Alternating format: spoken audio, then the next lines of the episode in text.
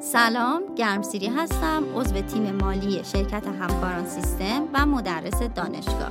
امروز می‌خوایم درباره اطلاعات مقایسه‌ای صحبت کنیم.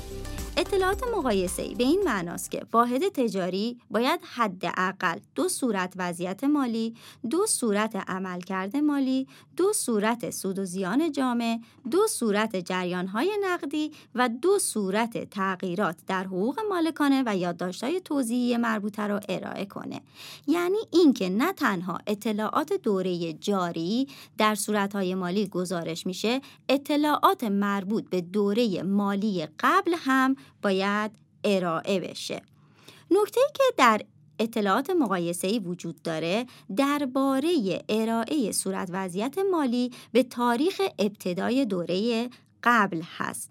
برای اینکه بدونیم چه زمان باید صورت وضعیت مالی به تاریخ ابتدای دوره قبل باشه باید موارد اصلاح اشتباه، تغییر در رویه، تعدیلات تجدید طبقه بندی مربوط به پیش از سال مقایسه ای باشه. در این صورت صورت وضعیت مالی باید به تاریخ ابتدای دوره قبل ارائه بشه.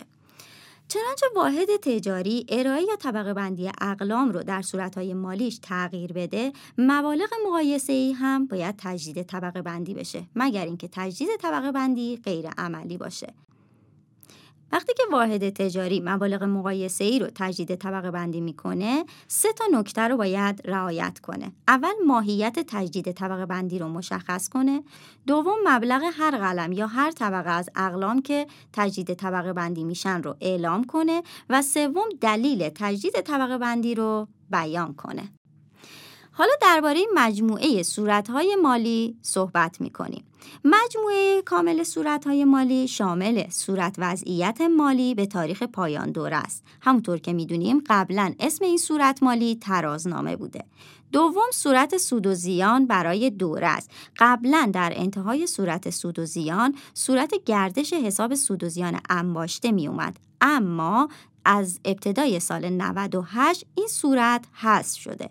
سوم صورت سود و زیان جامع برای دوره و چهارم صورت جدیدی که به مجموعه صورتهای مالی اضافه شده شامل صورت تغییرات در حقوق مالکانه برای دوره مورد نظر هست. در نهایت هم صورت جریانهای نقدی برای دوره و یادداشت‌های توضیحی. در پادکست بعدی درباره صورت وضعیت مالی صحبت می‌کنیم. برای شنیدن پادکست ها به سایت مؤسسه به آدرس education.systemgroup.net مراجعه کنید.